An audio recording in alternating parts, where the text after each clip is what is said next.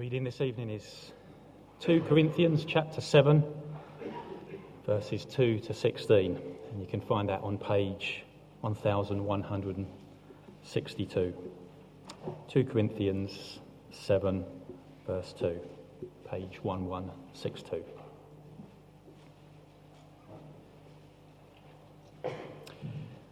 Make room for us in your hearts. We have wronged no one. We have corrupted no one. We have exploited no one. I do not say this to condemn you. I have said before that you have such a place in our hearts that we would live or die with you. I have great confidence in you. I take great pride in you. I am greatly encouraged. In all our troubles, my joy knows no bounds. For when we came into Macedonia, this body of ours had no rest, but we were harassed at every turn. Conflicts on the outside, fears within. But God, who comforts the downcast, comforted us by the coming of Titus, and not only by his coming, but also by the comfort you had given him. He told us about your longing for me, your deep sorrow, your ardent concern for me so that my joy was greater than ever. Even if I caused you sorrow by my letter, I do not regret it, though I did regret it. I see that my letter hurt you, but only for a little while. Yet now I am happy, not because you were made sorry, but because your sorrow led you to repentance. For you became sorrowful as God intended and so were not harmed in any way by us. Godly sorrow brings repentance that leads to salvation and leaves no regret, but worldly sorrow brings death. See what this godly sorrow has produced in you. What earnestness, what eagerness to clear yourselves, what indignation, what alarm, what longing, what concern, what readiness to see justice done at every point, you have proved yourselves to be innocent in this matter. So even though I wrote to you, it was not on account of the one who did the wrong or of the injured party, but rather that before God you could see for yourselves how devoted to us you are. By all this, we are encouraged. In addition to our own encouragement, we were especially delighted to see how happy Titus was because his spirit has been refreshed by all of you. I had boasted to him about you, and you have not embarrassed me. But just as everything we said to you was true, so our boasting to you, to Titus, has proved to be true as well. And his affection for you is all the greater when he remembers that you were all obedient, receiving with him, receiving him with fear and trembling. I am glad I can have complete confidence in you. This is the word of the Lord. We're looking at um, the Apostle Paul, and he did not have an easy life.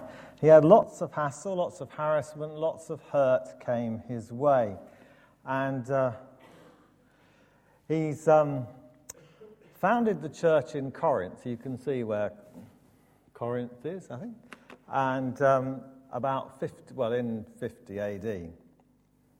And he lived there for 18 months, establishing this church. Now, the first converts were Jews, and their synagogues, God fearing Gentile fringe.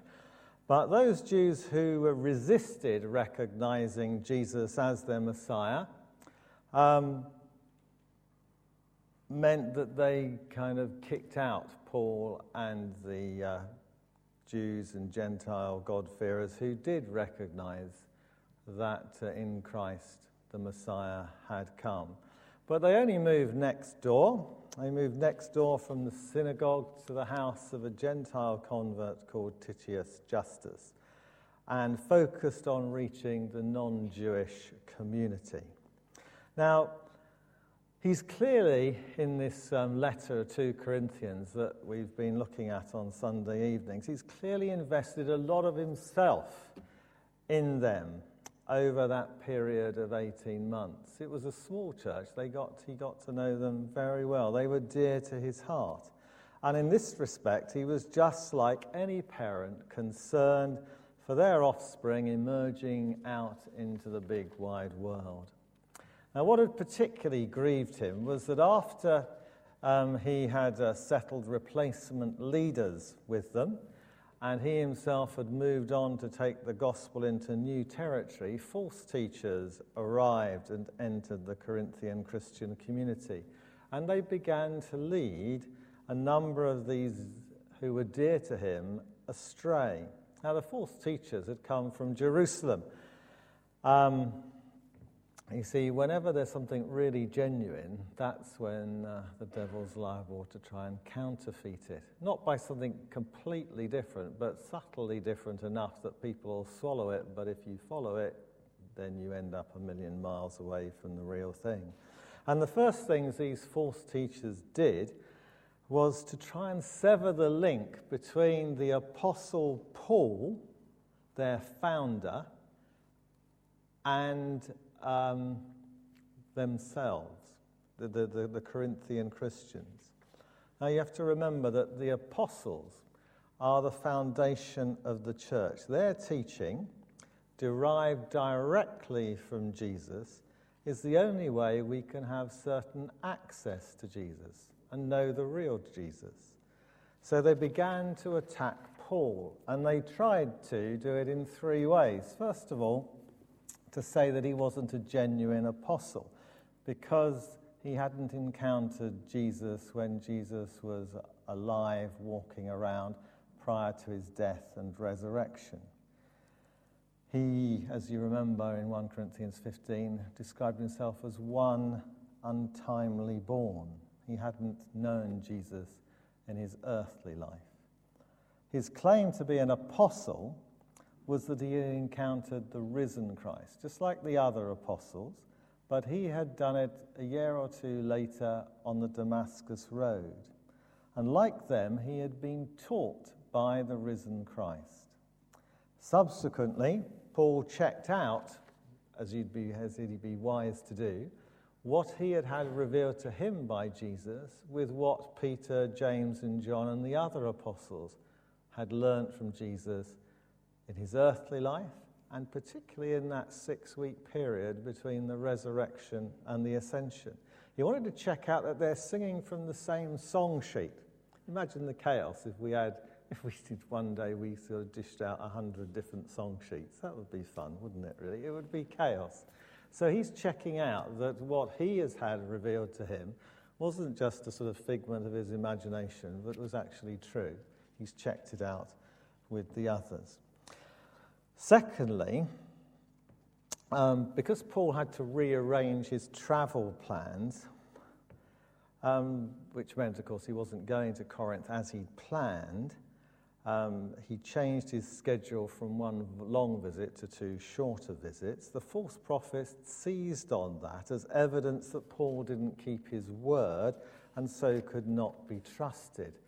Now, there could have been some traction in that if Paul had got a long track record of being unreliable, but he doesn't. He is a very reliable guy. I mean, I have a number of friends who are completely unreliable. If I kind of plan to meet them, I reckon there's a 50%, in some of their cases, 75% chance that come the actual appointment, they will bottle out, you know, the day before or even the day before. That's because their lives are chaotic. Fortunately, I have many other friends who are reliable. Thirdly, they tried to undermine Paul um, with the um, insinuation that the collection that he was encouraging to be made by the churches in Greece to help out the church in Judea and Jerusalem, which was really having hard times with a famine and what have you, that actually Paul was using that to sort of pocket it himself. So, three attacks on Paul's authority as an apostle and his integrity as a Christian. Now, these are what are termed, if you like, um, ad hominem arguments. That means to the person or to the man, literally in Latin. And they are where you attack the person rather than the person's uh, position. And that's what they did with Paul. I think that uh, you should only attack the person in debate if the person is being hypocritical. So, if, for example, you know, there was a well known case of, uh, I think, a shadow education secretary who argued against selective education uh, for the masses, the masses being 93% of uh, young students, and yet, whilst at the same time, particularly as they're a Labour minister, pay for their own son to go to a fee paying selective school. That is hypocrisy. And what would normally be a private decision is of public relevance because of the position that they hold. And they deserve to be attacked on that because they're being hypocritical. So imagine yourself if you're in Paul's position. He has sweated blood for this new young Christian community.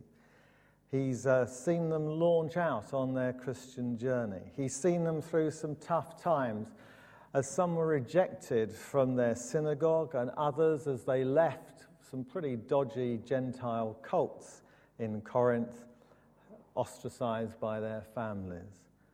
And he sees these people come along and try to kind of capture them and to shipwreck their Christian lives. He's heartbroken to hear that they've been seduced away from the apostolic truth which he had brought them.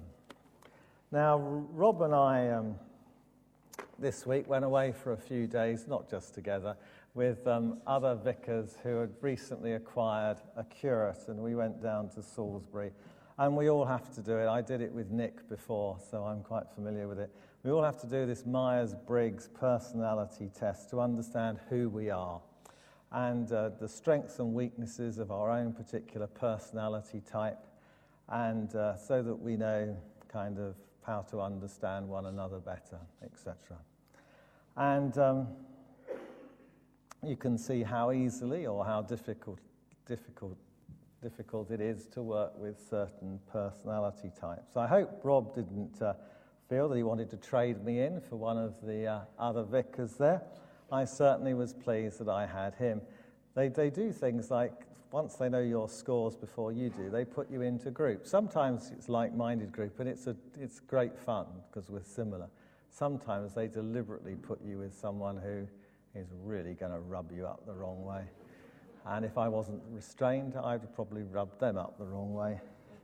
But I cannot cope with people who are inarticulate, indecisive, irrational, time wasting, and uninformed. So, you might just be curious to know what we are. Well, I haven't got time to explain Myers Briggs to you, but there are two personality types. Now, Rob is a protagonist. He is an ENFJ. Quote, a natural born leader full of passion and charisma. In fact, you know who he's actually like? He's like Sean. Now, uh, uh, uh, before, you may remember when he first came, we all thought he was slightly deluded when he was explaining that his previous job was as a kind of combination between an accountant and James Bond. Well, he's actually like Sean Connery in person, not the real James Bond. So uh, he might be a little bit disappointed by that, but he's like, for example, Johnny Depp. Or if you turn to the Bible, King David. I just chose that episode from King David's life rather than some of the others. Now, if, um,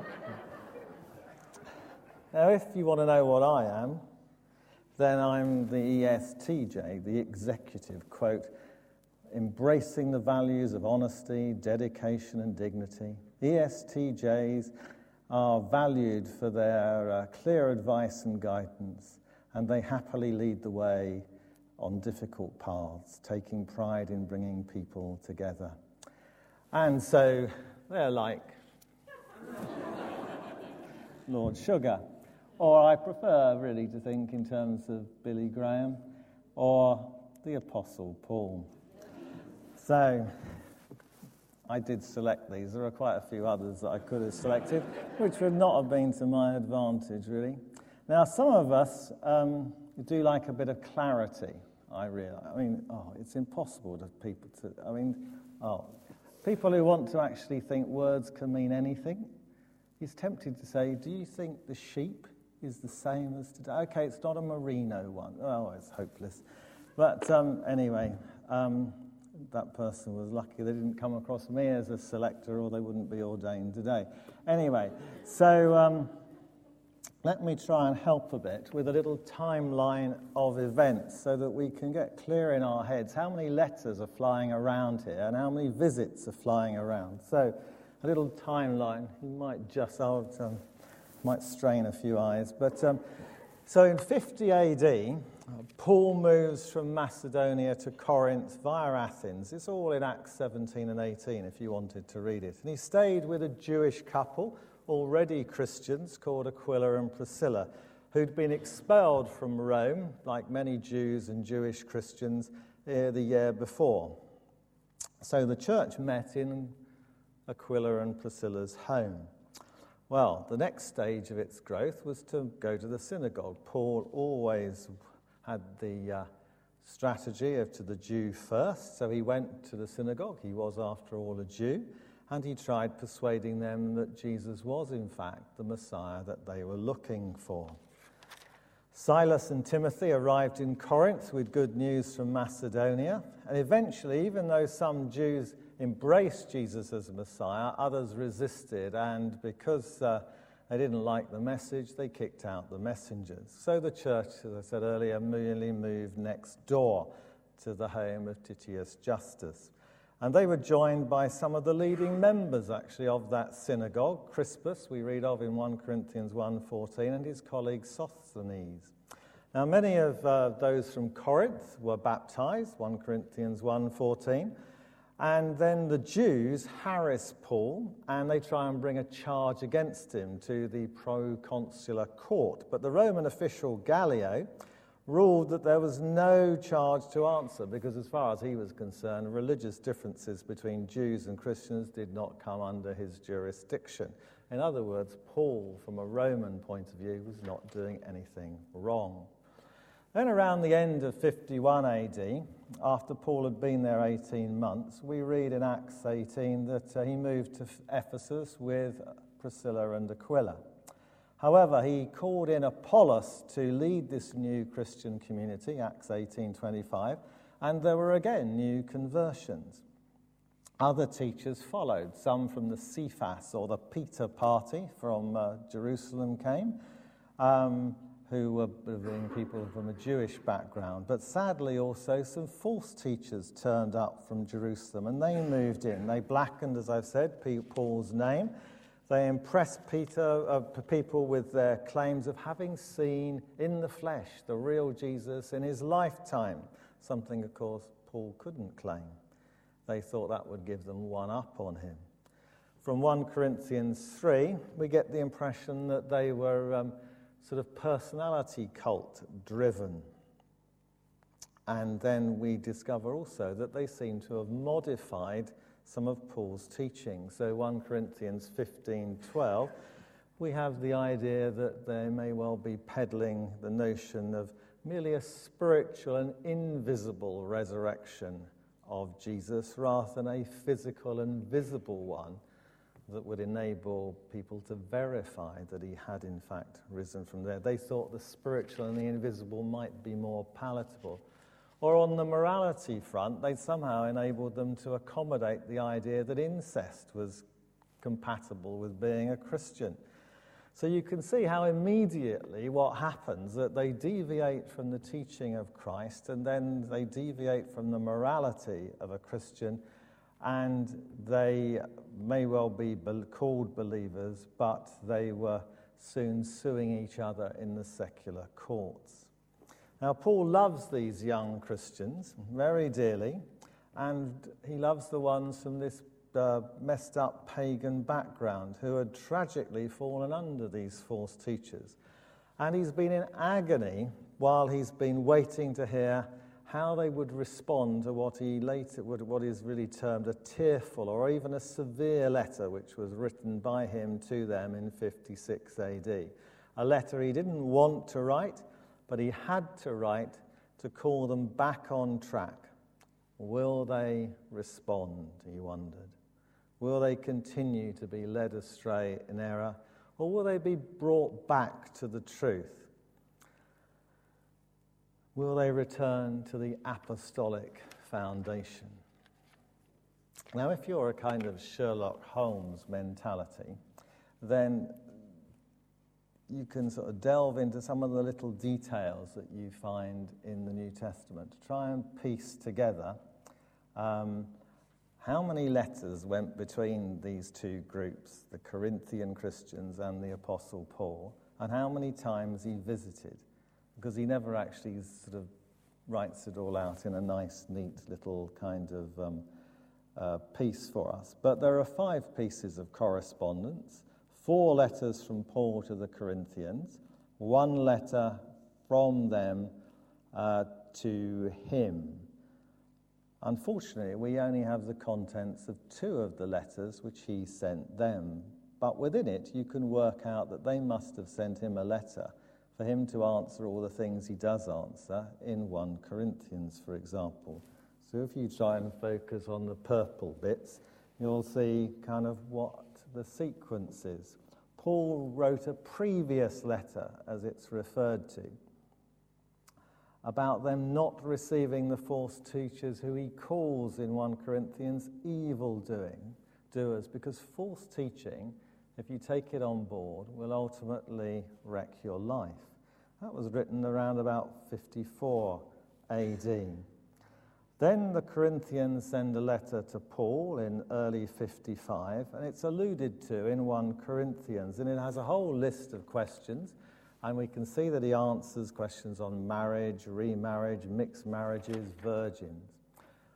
And he writes that letter to them, which is 1 Corinthians in early 55. And it seems likely that Paul visited Corinth from Ephesus sometime shortly after he'd sent the letter. And things hadn't improved, sadly, so he saw the need for that visit, which he describes as a painful visit. To quote one historian, the visit was neither protracted nor pleasant, nor could Paul feel satisfied with its outcome. He left promising to return to Corinthians 1:16.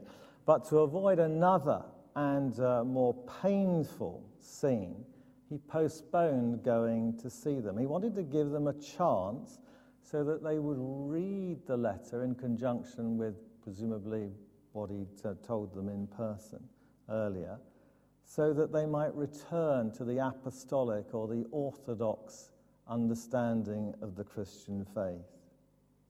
So he postponed the visit. In early 56 AD, he wrote this tearful letter to bring them to their senses.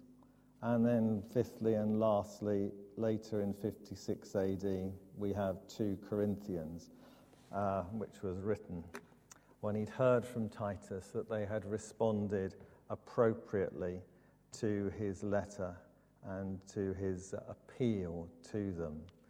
And then he projects a third visit when he will turn up.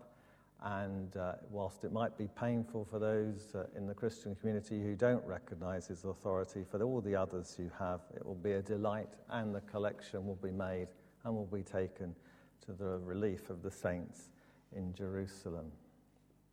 So, the tearful letter had the desired result in bringing most of the Christian community in Corinth back on track.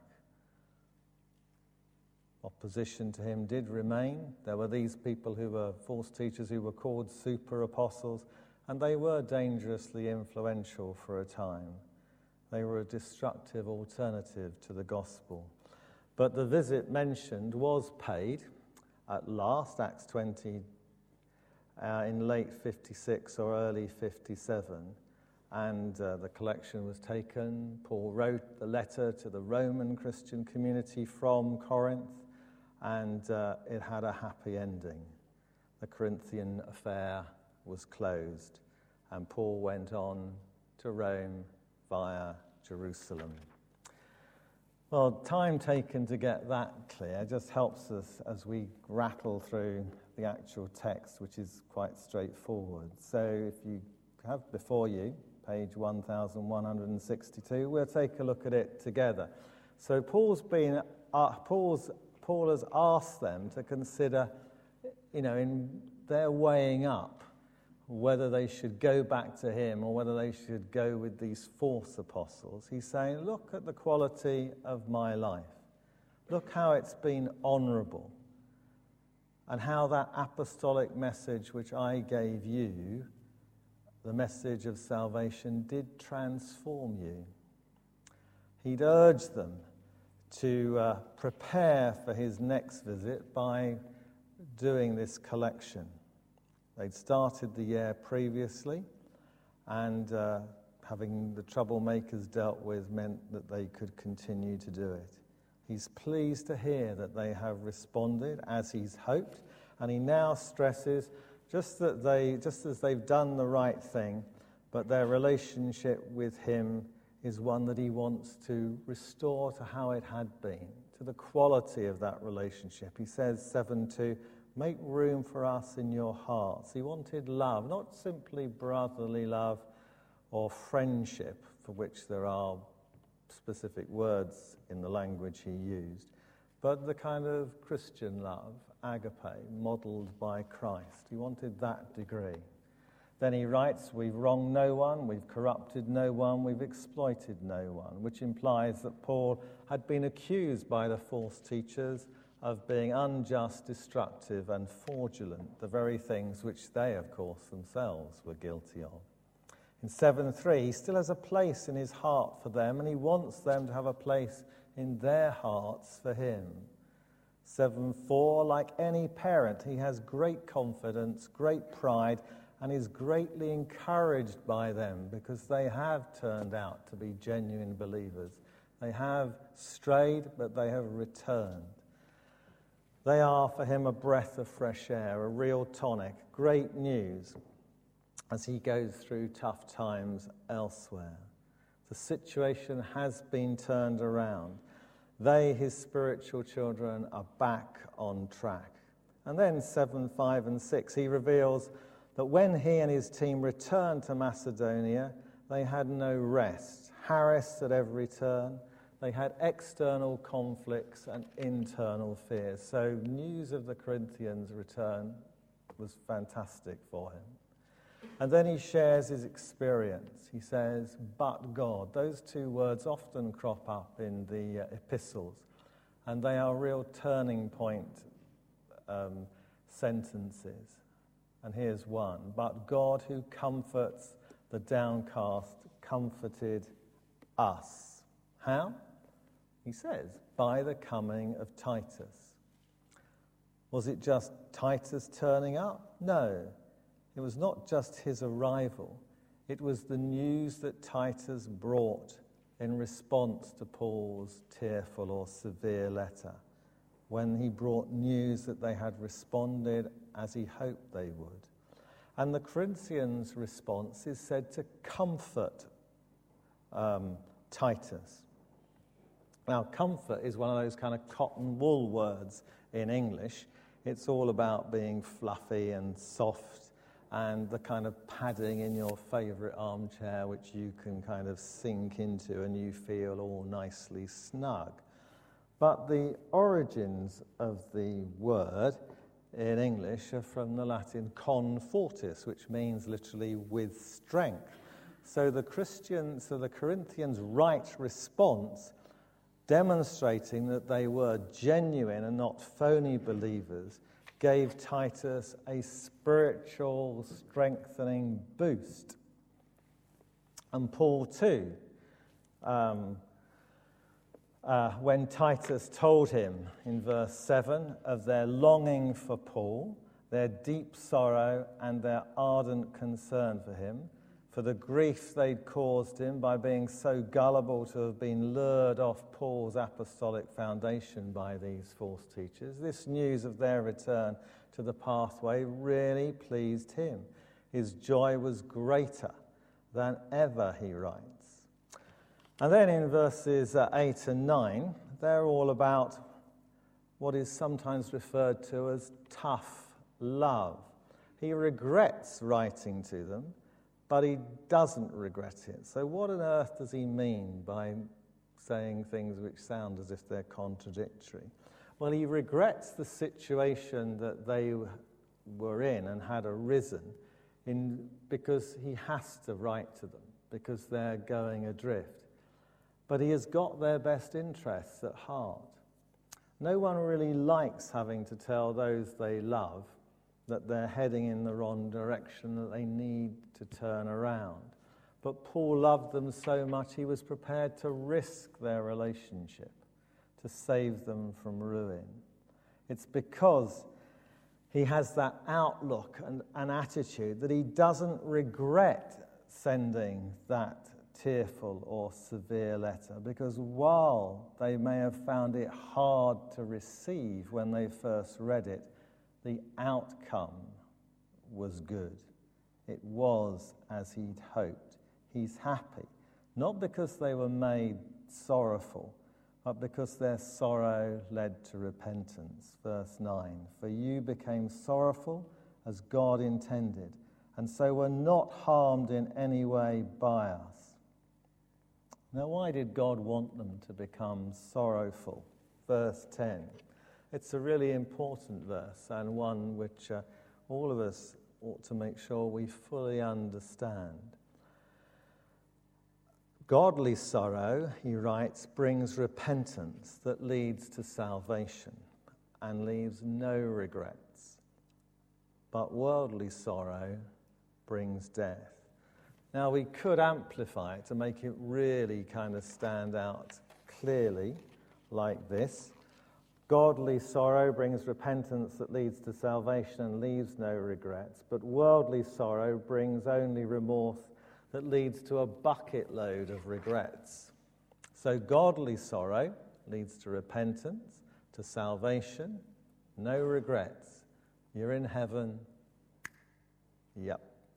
The outcome means, in retrospect, you don't mind going through the humbling and the humiliating process to, which has got you there. But worldly sorrow, which is merely remorse, which leads to death and consequently an eternity of regrets. Now, there's all the difference in the world between remorse and repentance. Remorse is being sorry to yourself for the adverse consequences of your actions. Repentance is being sorry to God because ultimately all your wrong offends Him because it's something which does damage to what he intended. Going back to God, this is how C.S. Lewis defines repentance. It is simply a description of what going back to Him is like. If you ask God to take you back without it, you are really asking Him to let you back without going back. It cannot happen. Often you hear in Christian circles that God's love is unconditional, when what they really are trying to say, I hope, is that God's love is unmerited. We don't deserve it. But the benefit of God's unmerited love towards us, the benefits of God's unmerited love towards us, are not unconditional. They are conditional upon repentance. Membership of the Christian community is inclusive, it's open to all. But as one bishop said, and rightly so, it is inclusive upon repentance. We come back to God on His terms, not our terms. We come back to God on His terms and not our terms. And then there are these godly outcomes. In verse 11, they're listed earnestness, eagerness, indignation, alarm, longing, concern, readiness to see justice done. And there may, verse 12, have been, 12, have been a particular leader of these false, prof, false prophets and teachers. And somebody there may have been particularly duped, but they aren't the primary reasons why Paul is writing this letter. It was because he wanted to test their loyalty and devotion to him as their apostle, through whom they had access to God through Christ, who Paul had met, been taught by, and whose knowledge he had passed on to them. The outcome meant that there was encouragement all round for Paul, for Titus, and for the Corinthians. And as I close, what is there to take away? Well, just two things, I think. If you, want to, if you want love and harmony between Christians, if you want love and harmony between yourself and God, then it has to be on the acceptance of the foundation of the apostles of Christ, the apostolic faith, the teaching of the apostles, of John, of Paul, of Peter, of James. They had received it from Christ himself. There's no other supposed version which other people, other than the apostles, could have dreamt up, or worse still, ourselves dreaming up. No, it is the apostolic faith which is the foundation of the Christian faith. It is the only way of knowing what Christ is like. There isn't any other way. And the second vital thing to know, to take away, and vital in a literal sense, because vital is about life, and we're thinking here about eternal life, which we all want. The vital distinction between remorse and repentance. It is all too easy when we know that we've blown it, when we've done something wrong, to be full of regrets for doing so but only because of the shame and the guilt and the embarrassment and the adverse consequences it brings. That's just worldly sorrow. That is remorse, and it leads to death. Regret you don't make the right response. That's what you then have to live with. Regret that you've made the wrong call. You didn't take the chance to make the right call. Godly sorrow, on the other hand, is a recognition that God, as defined by the apostles' teaching, has been wronged. In the language that Paul wrote, the word stresses the about turn. In the language of the Old Testament, it is a word which carries the connotation of entering into comfort, into a with strength relationship. John White, the psychiatrist, writes That may seem strange to some people. How can it be comforting to look at our own shortcomings, even our own evil, in the face? Repentance, though, he says, is comforting because of what happens afterwards. The prodigal son had only to admit what he had done, what he had become, and then was able to start his way home. Home to where the perfect Father is there with arms outstretched, ready to welcome him back into the family, into eternal life, into salvation. And you'll never regret taking that journey. Let us pray.